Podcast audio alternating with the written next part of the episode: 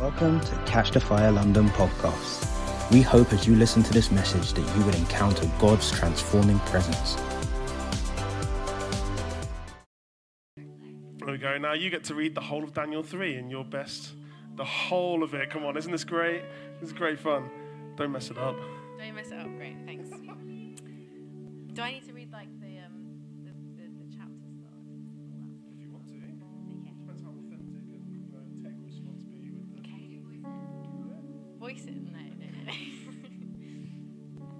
um, King Nebuchadnezzar made an image of gold 60 cubits high and 6 cubits wide and set it up on the plain of Dura in the province of Babylon. He then summoned the satraps, prefects, governors, advisors, treasurers, judges, magistrates, and all the other provincial officials to come to the dedication of the image he had set up.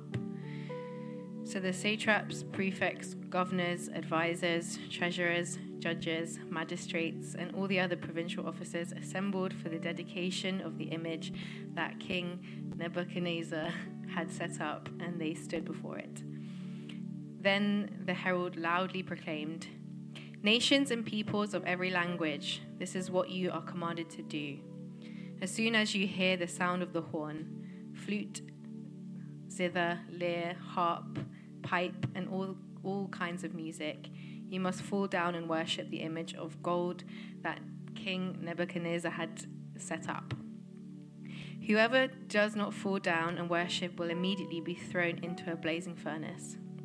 Therefore, as soon as they heard the sound of the horn, flute, zither, lyre, harp, and all kinds of music, all the nations and peoples of every language fell down and worshipped the image of the of gold that King Nebuchadnezzar had set up.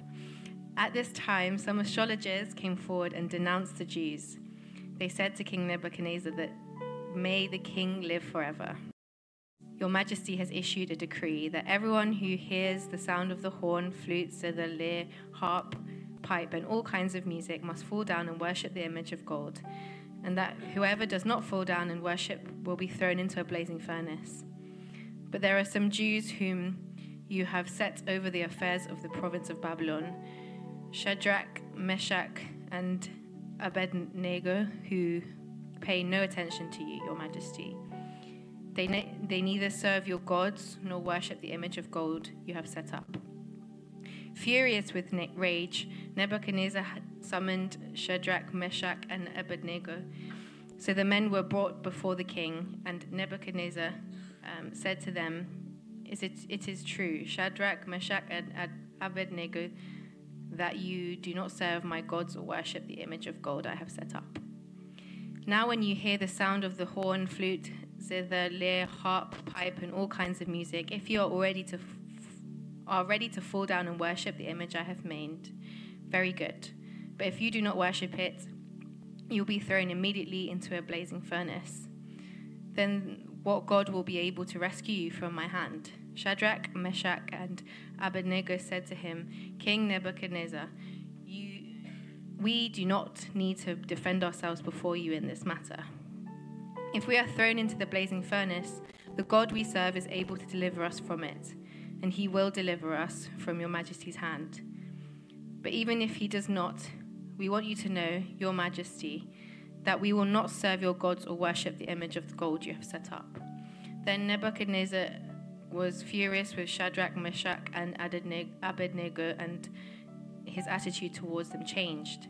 He ordered the furnace heated seven times hotter than usual and commanded some of the strongest soldiers in his army to tie up Shadrach, Meshach, and Abednego and throw them into the blazing furnace. So these men, wearing their robes, trousers, turbans, and other clothes, were bound and thrown into the blazing furnace. The king's commanded the king's command was so urgent and the furnace so hot that the flames of the fire killed the soldiers who shook up who took up Shadrach, Meshach, and Abednego.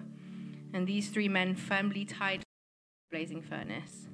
Then King Nebuchadnezzar um, leaped to his feet in amazement and asked his, his advisors, Weren't there three men that we tied up and threw into the fire? They replied, Certainly, Your Majesty. He He said, Look, I see four men walking around in the fire, unbound and unharmed, and the fourth looks like a son of the gods. Nebuchadnezzar then approached the opening of the burning furnace, blazing furnace, and shouted, Shadrach, Meshach, and Abednego, servants of the Most High God, come out, come here. So Shadrach, Meshach, and Abednego came out of the fi- fire, and the satraps, prefects, governors, and royal advisers crowded around them. They saw that the fire had not harmed them, not harmed their bodies, nor was a hair on their heads singed. Their robes were not scorched, and there was no smell of fire on them. Then Nebuchadnezzar said, Praise be to the God of Shadrach, Meshach, and Abednego, who has sent his angel to rescue and rescued his servants. They trusted in him and defied the king's command and were willing to give up their lives rather than serve or worship any, any god except their own God. Therefore, I decree that the people of any nation or language who say anything against the God of Shadrach, Meshach, and Abednego be cut into pieces, and their houses be turned into piles of rubble. For no other God can save in this way. The king promoted Shadrach, Meshach, Abednego in the province of Babylon.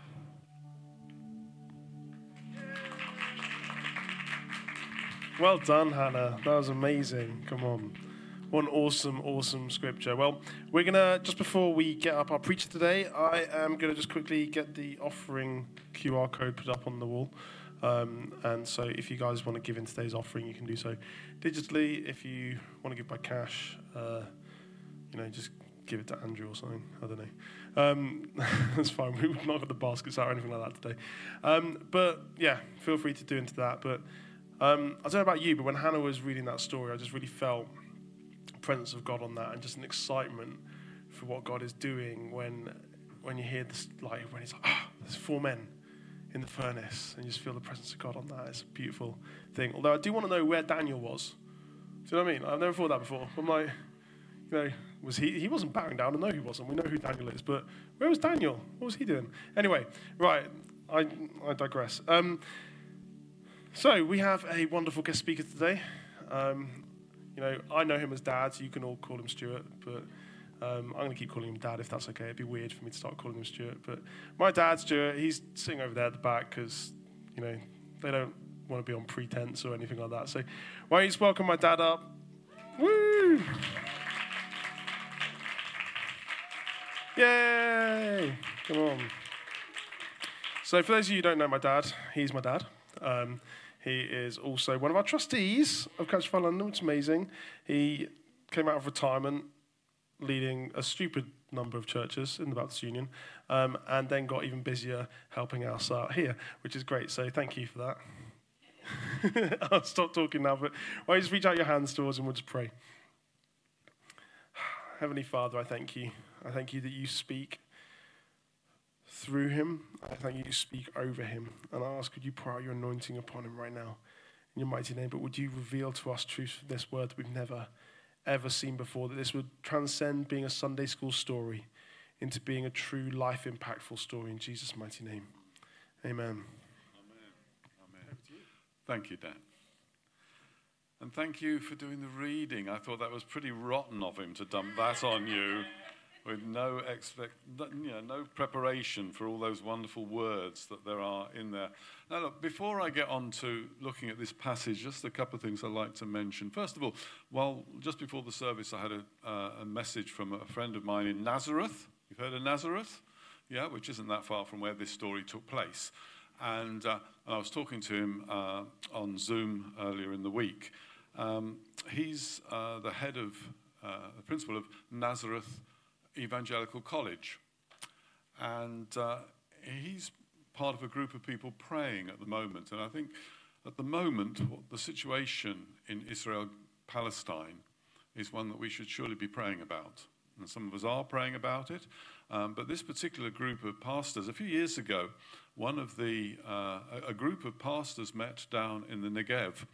Uh, some of them were the pastors of um, Arabic churches, in Palestine, which are both in Israel, the West Bank, and Gaza.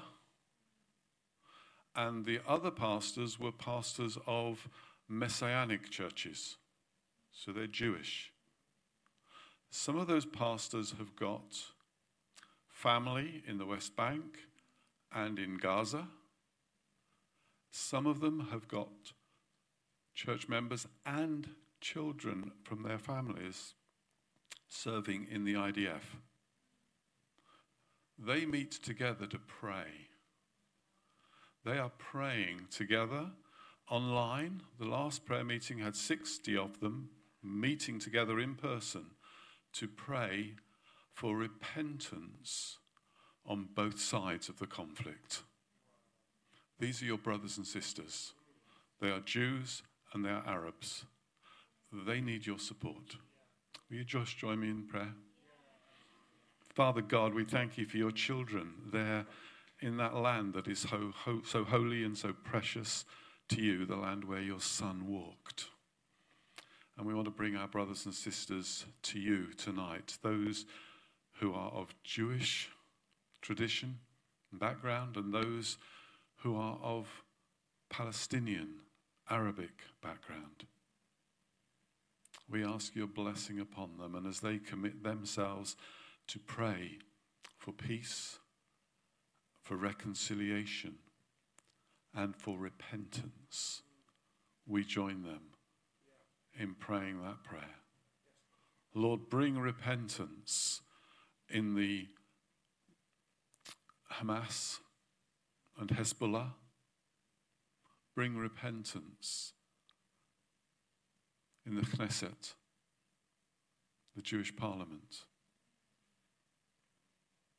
There has been so much horror and pain on both sides. Lord, have mercy.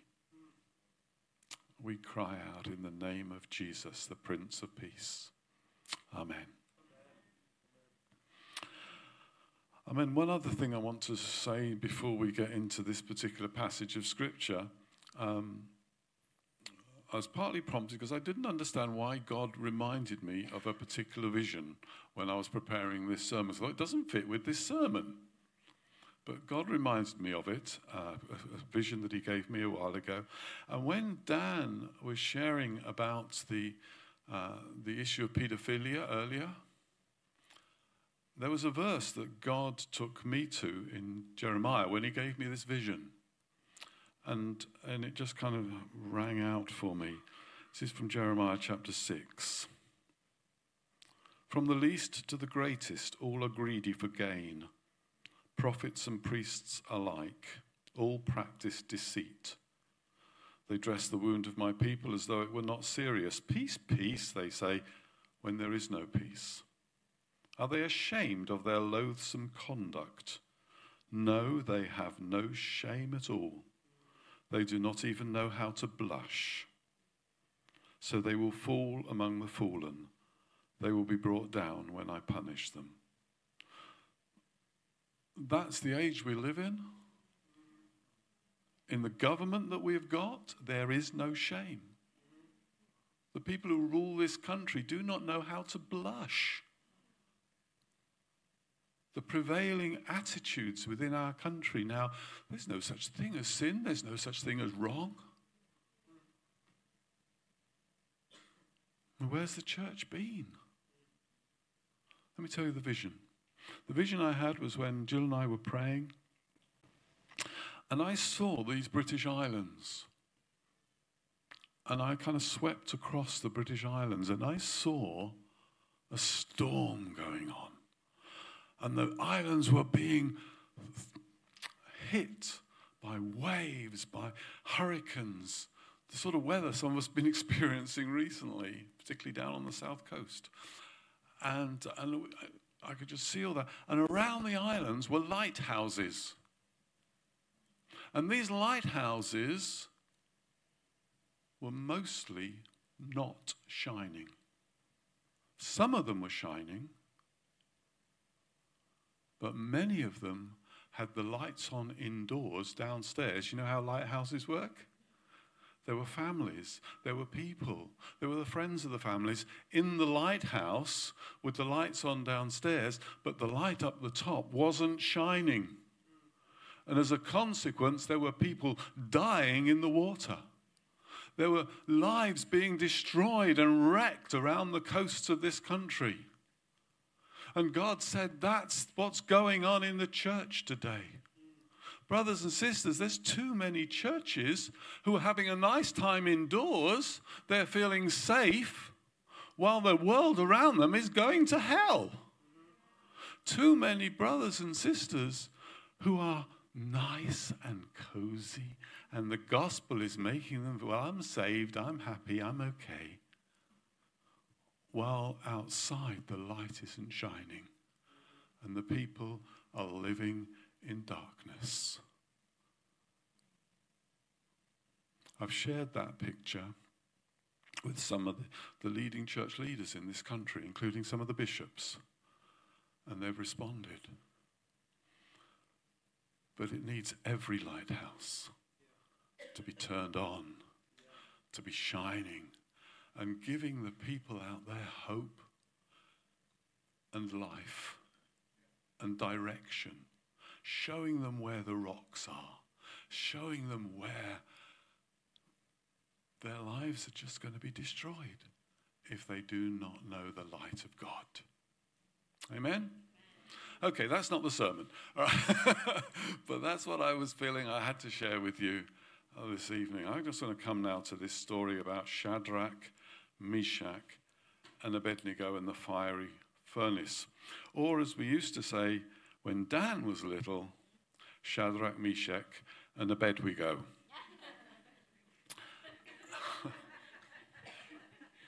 now,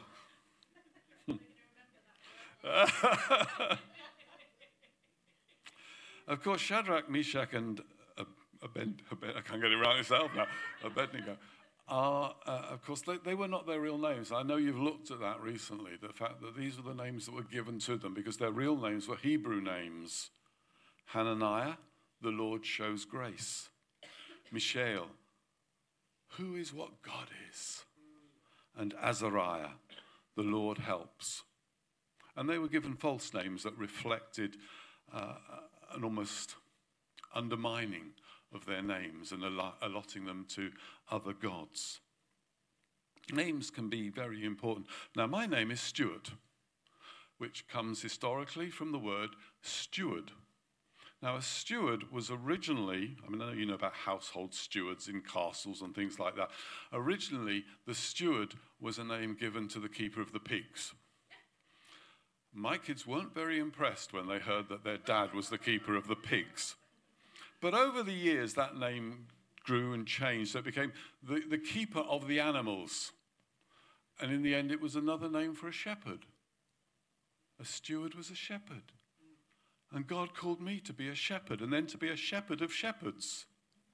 So there is importance in our names. There's importance in your name. And remember that you were given your name before your parents thought it up. God knows your name, He knows who you are. And I think there's somebody here tonight, either online or here, and you're not too sure about how you got your name because you're not too sure about your parents. And I felt God just saying, I know you by name. I named you, not the parents, not anybody else. I named you and I love you. So, whoever you are, hear that from God. Now, according to legend, George Washington once threw a silver dollar across the Potomac River. You can't do this today because a dollar doesn't go as far as it used to. Sorry. now, I see that uh, I see that that software legend Photoshop is turning 25 this week. Actually, it's turning 36. It just looks 25. Now, I um, It was, do you remember Bobby Ball?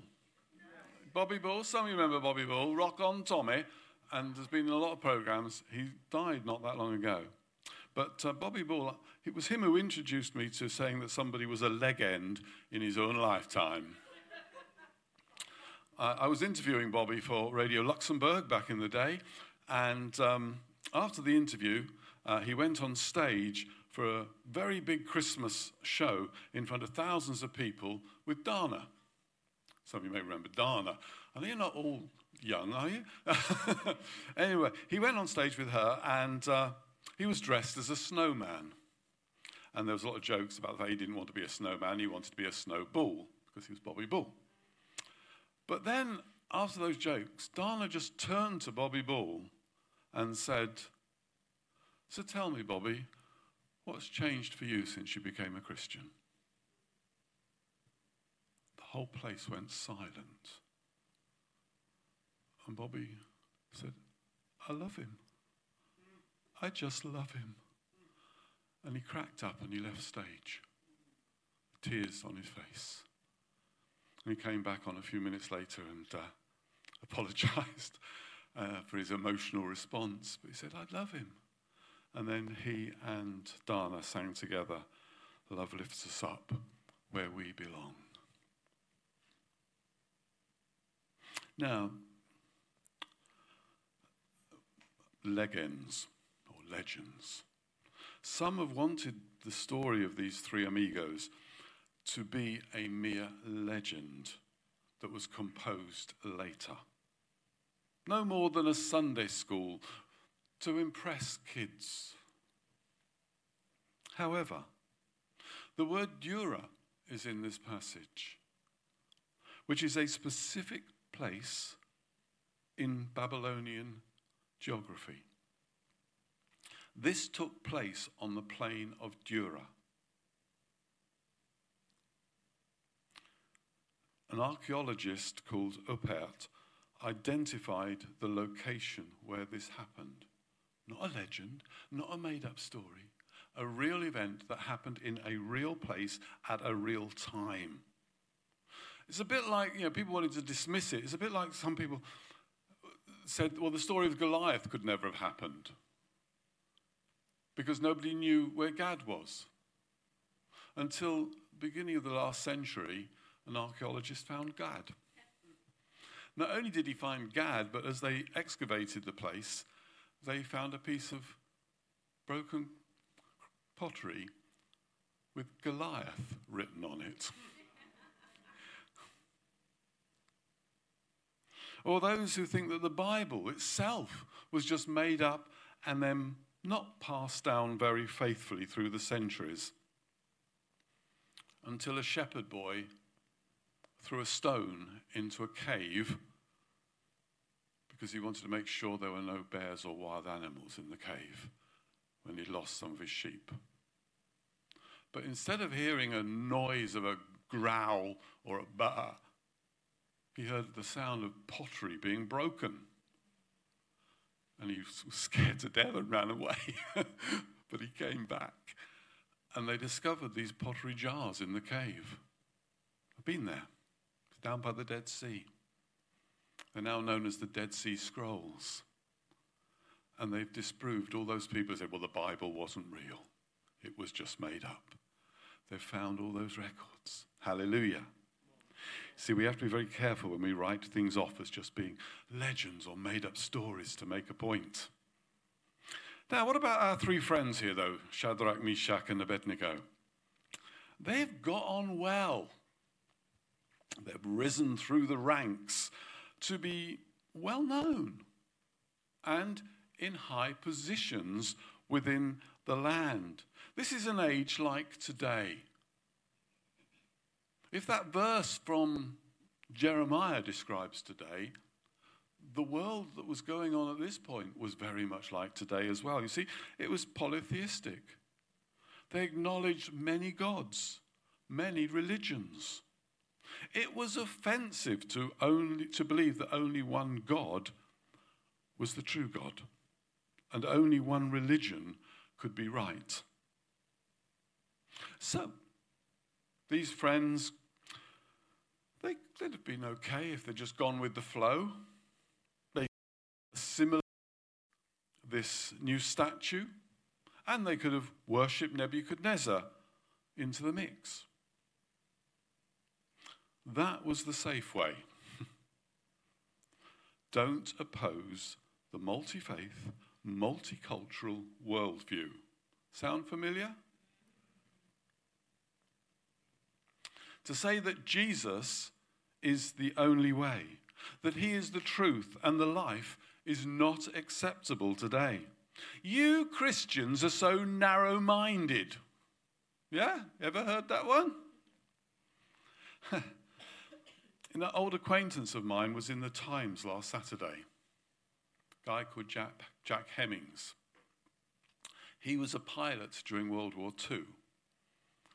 He took me up in his plane, and, and I flew it, which was great. But uh, Jack, uh, he's just turned 102, by the way.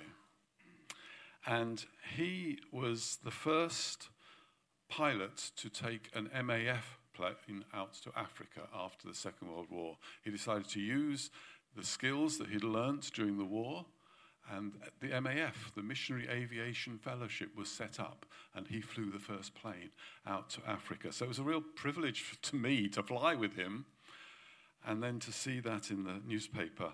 I mean, that was, I'm going back 40 years when I flew with him, but to see him then in the newspapers uh, was wonderful. But you see, I like flying. I know in these days it's not always a good thing to admit on the grounds of the pollution to the planet. But I do like, I like flying, flying in little planes and big planes. And anything in between. But you know, I always want a pilot to be narrow minded. You know? When we're up there, I want him to know where's the right place to put the plane down.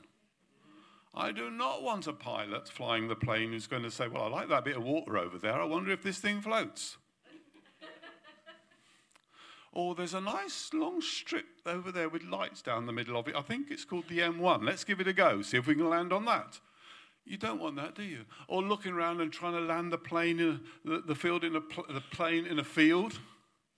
No, you want a pilot who's narrow minded because he knows there is one safe place to put this plane down and that is on a runway. And Jesus is the runway. He is the way. If we want to land the safe place, that's the place to go.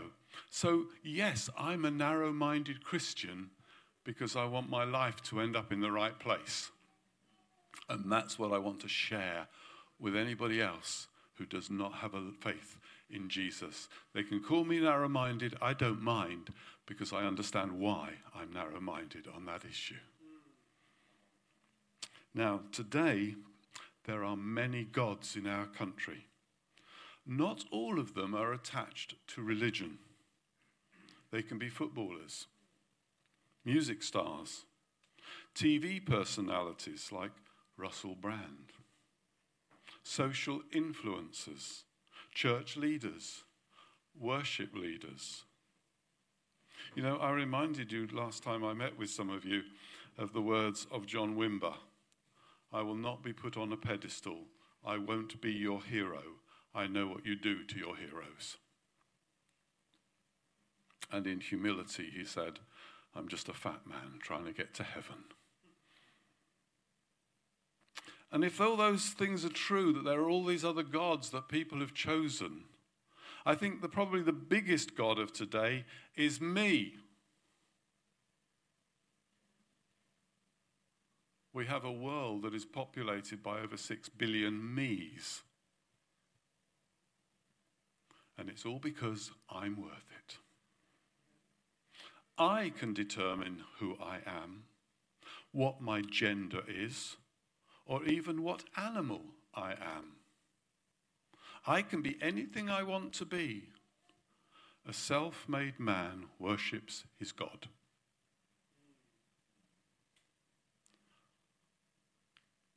That's our problem. That was the problem facing these guys as well.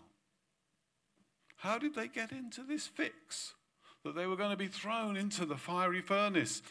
Jealousy of other people was the start of it. Because they'd risen through the ranks, they were doing well. The very life that they lived meant that they were good people who tried to do the right thing. And so they were acknowledged and elevated, and other people hated them for it and thought, when are we going to catch them out? We've got the opportunity now. Let's make sure that they get their downfall now. And then that was backed up by Nebuchadnezzar's anger at the presumption of these three men. How could they not do what they were told to do? Now, the passage suggests that our three friends could have gotten away with being nonconformists if not for these enemies who turned them in. These were professional colleagues who were jealous of their rise in the Babylonian government. Here was their chance to undermine them, in fact, to bring them to a full stop. Meanwhile, Nebuchadnezzar saw everything from his perspective. Everyone worshipped the image. Well, it was a bit difficult to miss this image. It was rather obvious. It was 30 metres high and 3 metres wide. That means it would just fit into the nave, the nave in Westminster Abbey. How big it was. Have you ever been in there and looked up at the ceiling? Imagine something that fills the whole of that space.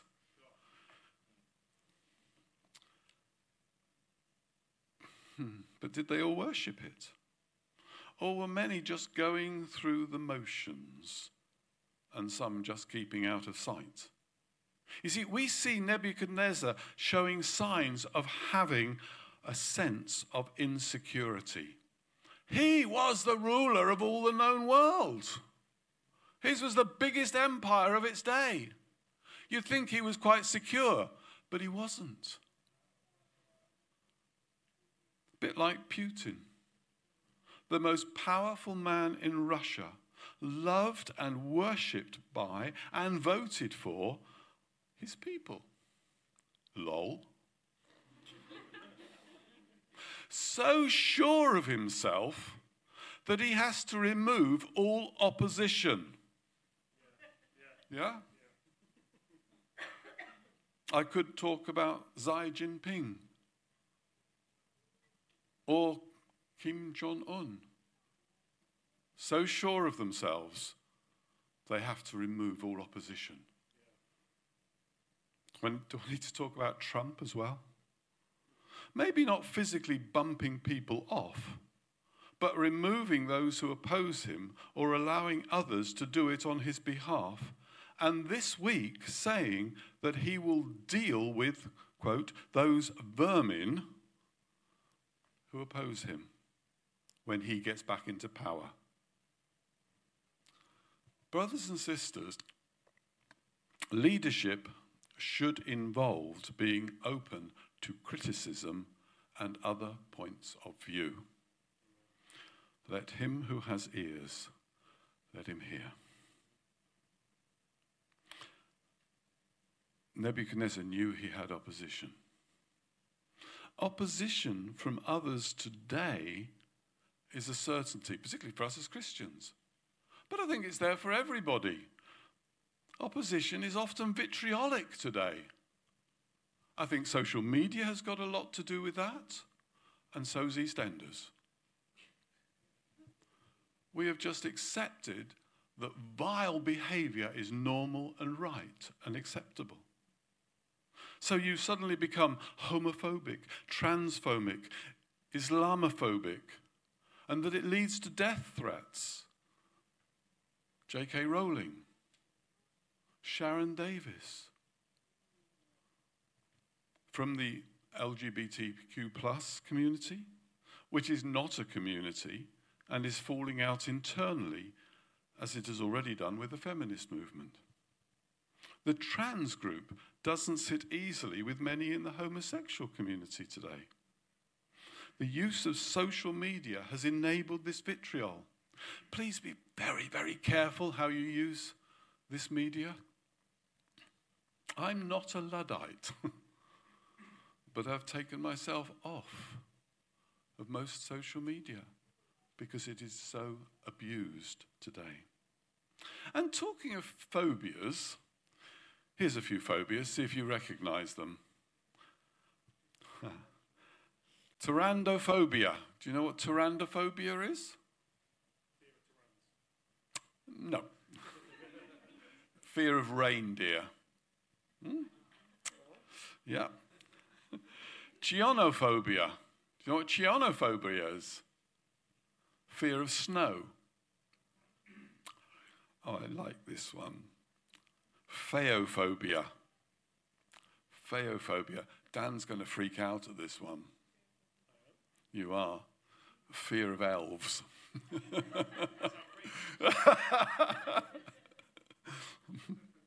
and, uh, oh, Sisanophobia. Sisanophobia is the fear of kissing under mistletoe, which is probably actually an unwillingness to be kissed by a complete stranger or by somebody you wouldn't touch with a barge pole. But it's there, it's listed as a phobia. You see, phobias are fears. I am not afraid of the gay community.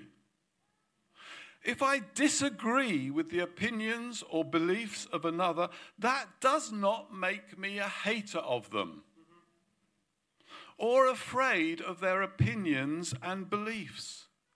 I believe that Muslims have a right to freedom of conscience in a free society. I have the right to engage with them and share Jesus, Isa, with them. I don't believe that they have the right to say that only they can use the Arabic generic term for God, Allah, and that my Arabic Christian brothers and sisters can't. I don't believe that they have the right to kill me for disagreeing with them, nor that I have the right to kill them for disagreeing with me. I'm the vice chair of governors at Spurgeon's Theological College. We have recently appointed Rick Warren as our new chancellor. Some of you will know Rick Warren, the purpose driven church, purpose driven life. Rick is the pastor of Saddleback Church in the States, very large church. When he listened and read and prayed and changed his view on women in ministry, to be to one of affirming this scripturally, he received vitriolic emails and stuff online from people who described themselves as Christians and used to be his friends who couldn't cope with his perceived criticism of their position. May the Lord have mercy on us. By their fruits you shall know them. Let's distinguish between disagreement and hate.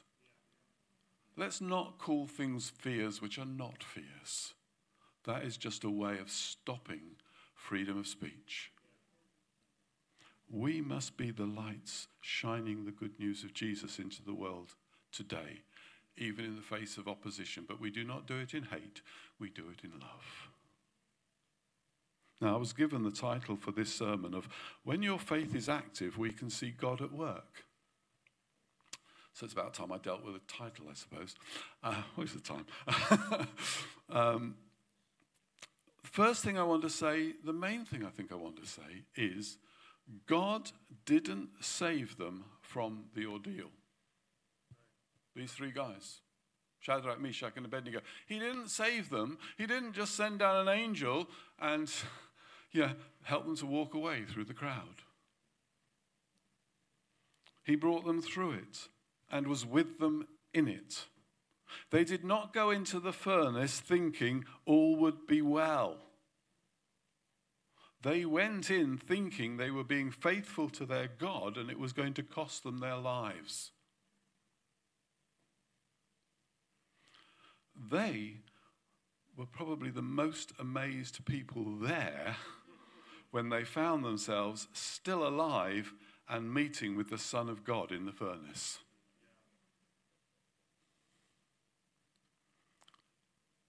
See, look at their answer as a whole. Either God will deliver them, for he is well able to do that, or else, for reasons best known to himself, he will not deliver them. Yet, even in that case, they cannot alter their position and do anything other than what they originally purposed to do.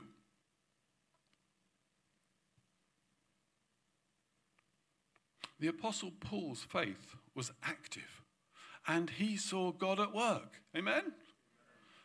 I mean, no one's going to turn around and say, well, you know, Paul never got up to anything.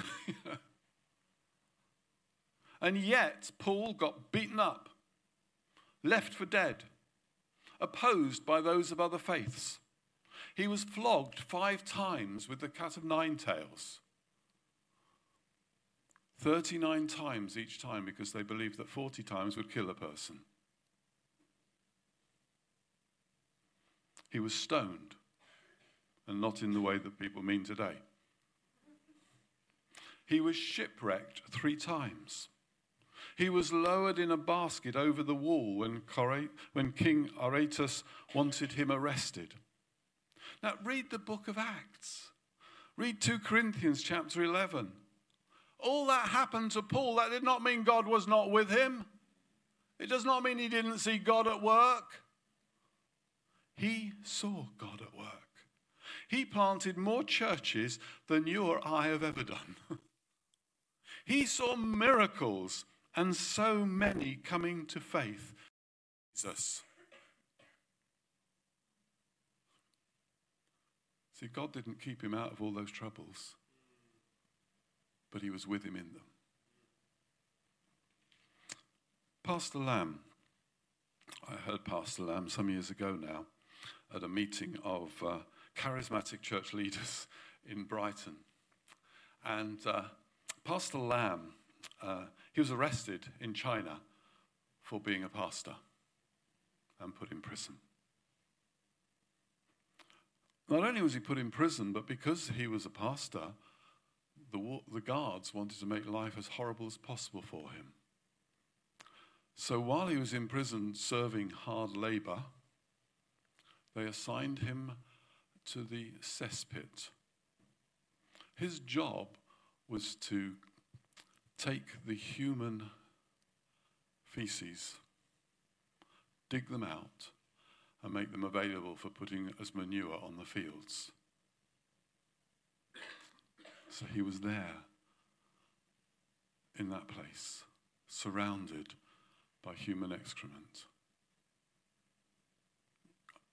Can probably imagine what the smell was like, what the flies were like. But Pastor Lamb said, Jesus was with me. In fact, he said, those guards put me in such a horrible place that they wouldn't come there.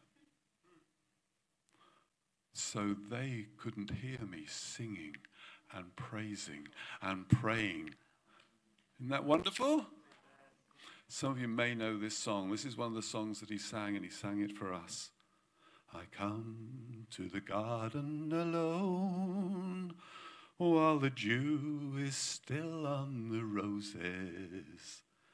And the voice I hear falling on my ear, the Son of God discloses and he walks with me and he talks with me and he tells me I am his own and the joy we share as we tarry there none other has ever known.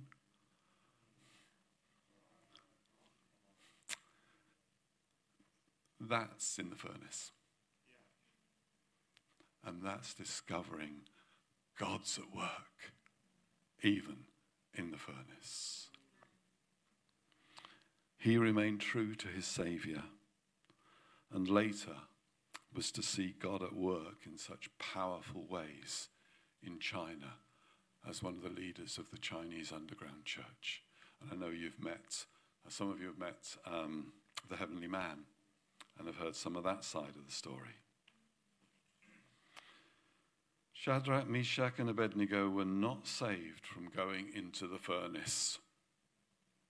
Becoming a Christian does not mean that Jesus is going to shave you from all problems and difficulties and opposition at work and opposition because you're a Christian. They met Jesus in the furnace, and yes, they certainly saw God work. Jesus was not saved from the cross. Could have been. Could have been. Imagine you're an angel. Now,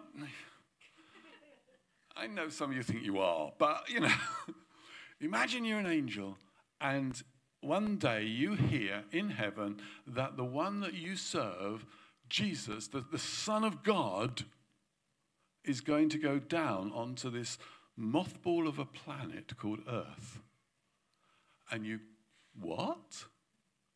And you see him going down, and then you see, see him born in a cave underneath a pub, in a, born in a manger. What's going on? This don't know who this is? This is Jesus, the Lord of all creation. Now, do please remember that if you're getting your Christmas tree ready, you know that thing that some people put on top of the Christmas tree, the fairy? That is not an angel. You know, if you want to think angel, think Arnold Schwarzenegger with a sword and wings. The angels are the angels are the hosts of heaven. This is the armies of the Lord. Okay? So don't think fairy or Tinkerbell when you're thinking angel. So you're one of those angels, and you're watching from heaven what's going down on earth. And then one day you see these, these upstart human beings take your Jesus and they drag him through the streets and they spit at him, they whip him, and then they go and nail him on a cross. What are you going to do? If it were me, I would be ready to go down there and flatten everybody in sight. Yeah? And the Bible says that Jesus only had to give one word and it would have happened. The angelic hosts would have come straight down and saved him. But he didn't give the word because he knew he had to go to that cross. He had to go to that cross because of his love for you and for me. He went to that cross and was held there not by nails, but by love.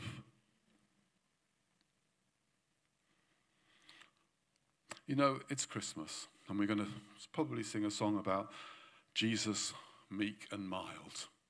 Yeah? I want to be quite clear the word meek and the word weak are not the same word. Okay, big difference. Anybody, oh, come on. Some of you must have watched Blue Peter when you were younger. Yeah? And you know how they, uh, the Blue Peter, they would go to where the police horses are trained. And they would take, how do you train a police horse? Well, you take him and, and he's got to be prepared to cope with football crowds. He's got to be, the horse has got to be able to cope when there's flames and loud noises and people letting off fireworks. It's tough.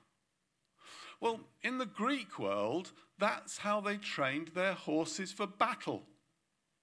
They would take their horse and they would train it in all those ways because the last thing you want to do going into battle is your horse to think, don't fancy this, and run the other way. So your horse has got to be trained so it's battle hardened, battle ready. And when they finally trained the horse, the final test was they took a candle and they lit it and they passed it under the flanks of the horse. And if the horse didn't flinch, they said, This horse is meek. That's the meaning when you are battle ready, when you will not flinch away from what you've got to do. That's meek. Jesus is not weak. Jesus is meek. He went to that cross in all the strength of his love for the world that he had created and loved and then died for. So he was not saved from the cross. Shadrach, Meshach, and Abednego were not saved from going into the furnace, but they met Jesus there. And if you want to see God at work, you will find sometimes He takes you into the furnace, into the difficulties, into the tough times. But He will be with you and you will see God at work. Sorry, John Wimber again, and I'm just about to finish, all right? John Wimber again. John Wimber talks about the fact that some people, when they become Christians, they think, oh, this is going to be wonderful. It's going to be such a nice, happy party. We're going to go down to the harbour and get on a nice cruise ship now. And when we get down to the cruise ship, it's going to be a wonderful sailing with Jesus. And they go down there and they've got their rubber ducks and they've got their water wings and they, you know, they've got their deck chairs. And they get there and they get down to the harbour side and they are somewhat surprised when they discover it's not a nice cruise ship It's big grey boat with a number on the side because they've been called up into the battle to save the world. Do you want to see Jesus, see God at work?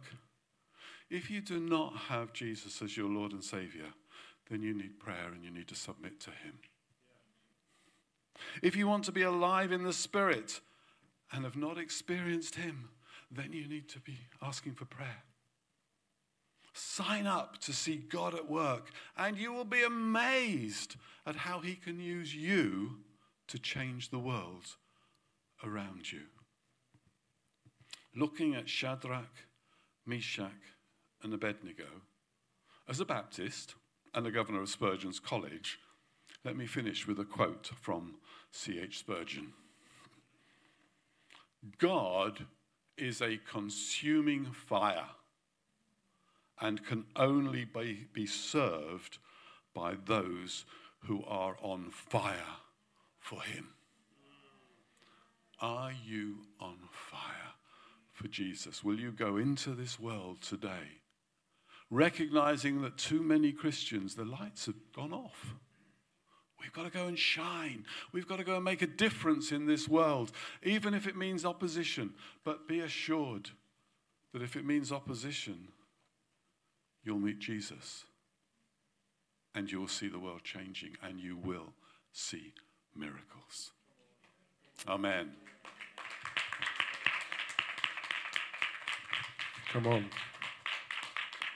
Well, there's only one obvious ministry point to that, and it's one that Stephen, whether you can play one of the instruments that you're showing off can do is do you want to be on fire? I think that's ultimately where we're landing. It was John Wesley who said, I set myself on fire so that people can come and watch me burn. And, you know, I'm a bit of a revival history fanatic, but, you know, you hear so many people throughout the ages talking of the fire of God that Spurgeon's quote, John Wesley,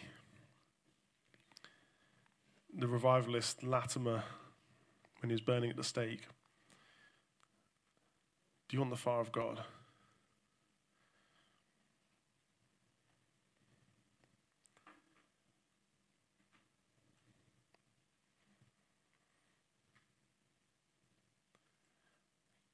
Because it's funny how in this story of Shadrach, Meshach, and Abednego, they stand in the hottest fire that man can make, that man believes could be all, all consuming, and nothing is consumed. Apart from the guards, in some versions it says the guards who threw them in, they perished. And yet, God is an all consuming fire because He's interested in all of you. And so I think we're going to worship to finish. Is that all right? But I really think the opportunity is simply this that if you if you want to respond today to saying, look, I want to burn brighter. Me and Ashley have been praying a lot recently into what the Lord is saying for kind of, you know, a lot of people have been asking us about the vision of the church and where we're going. And a very important verse in our lives for us. It was our wedding verse. Isaiah 58, verse 6 to 11, specifically in the message version, but it finishes off with this. After saying this is what the fast day I'm looking for. It finishes off saying this do this, and the lights will turn on. And, and I think in response to the vision that Dad shared of the lighthouses, actually we don't want to be a lighthouse that's just got the internal lights on and we're not shining forth. The NIV translation of the message of the Isaiah 58 says, "Do this, and your light will burst forth like the dawn." And so, I just want to invite you to stand, and if you need to come to the front and just kneel, then kneel. If you you know, in whatever context you're in right now, just engage with God. My prayer is simply going to be this God, turn up the heat.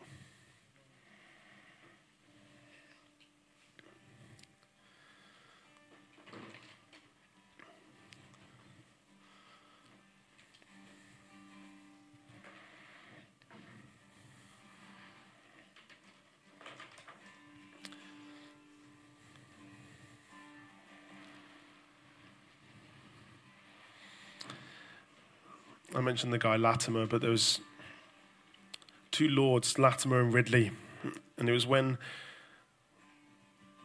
Protestant Christians were being burnt at the stake for their faith in this country. And Latimer famously turned to Ridley and said, Ridley, play the man.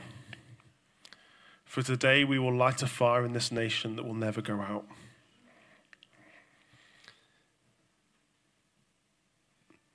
But it's not for one man to say,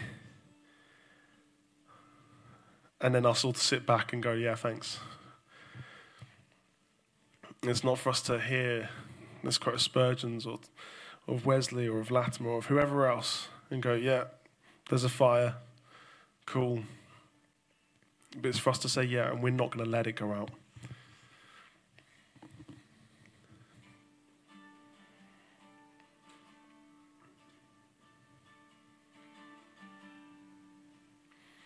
There's this song that's just been released by, I think it's Elevation Worship, but where it says, Go ask those Hebrew boys as they stand in the fire and they'll identify the fourth man in the fire. And I think, I think burning starts, like Dad said, with just a focus on Jesus. And so just fix your eyes on him. And we just say, Jesus, we fix our eyes on you. Would you capture us? Would you capture our gaze? Would you capture our focus with ferocity? Even aggression, God. We need you to capture us in such, dare I say, a violent way so that we can never be unsure of that capturing. That we can never be unsure of that encounter, that we can never be unsure of that engagement with you, that you would grab hold of us even if it's by the scruff of our necks, would you grab hold of us now, Jesus? And set us right.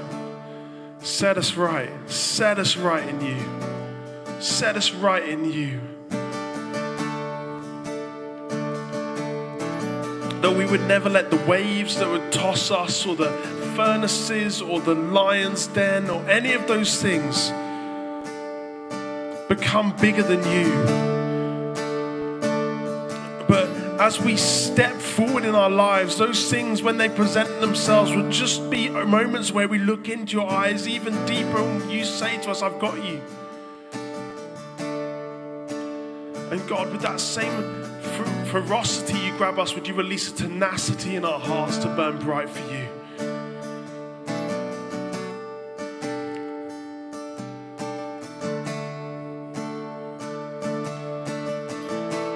God, you can close the mouths of lions, and so you can open the mouths of us recovering sinners. And so, God, where there's been fear to open our mouths, would you remove it and replace it with the fear of God?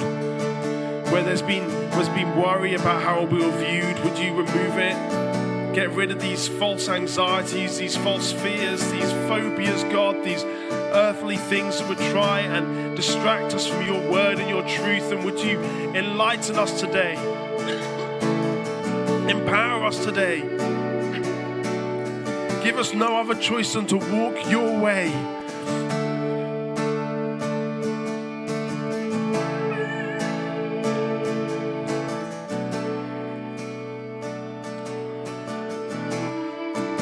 I said, God, would you turn the heat up in me?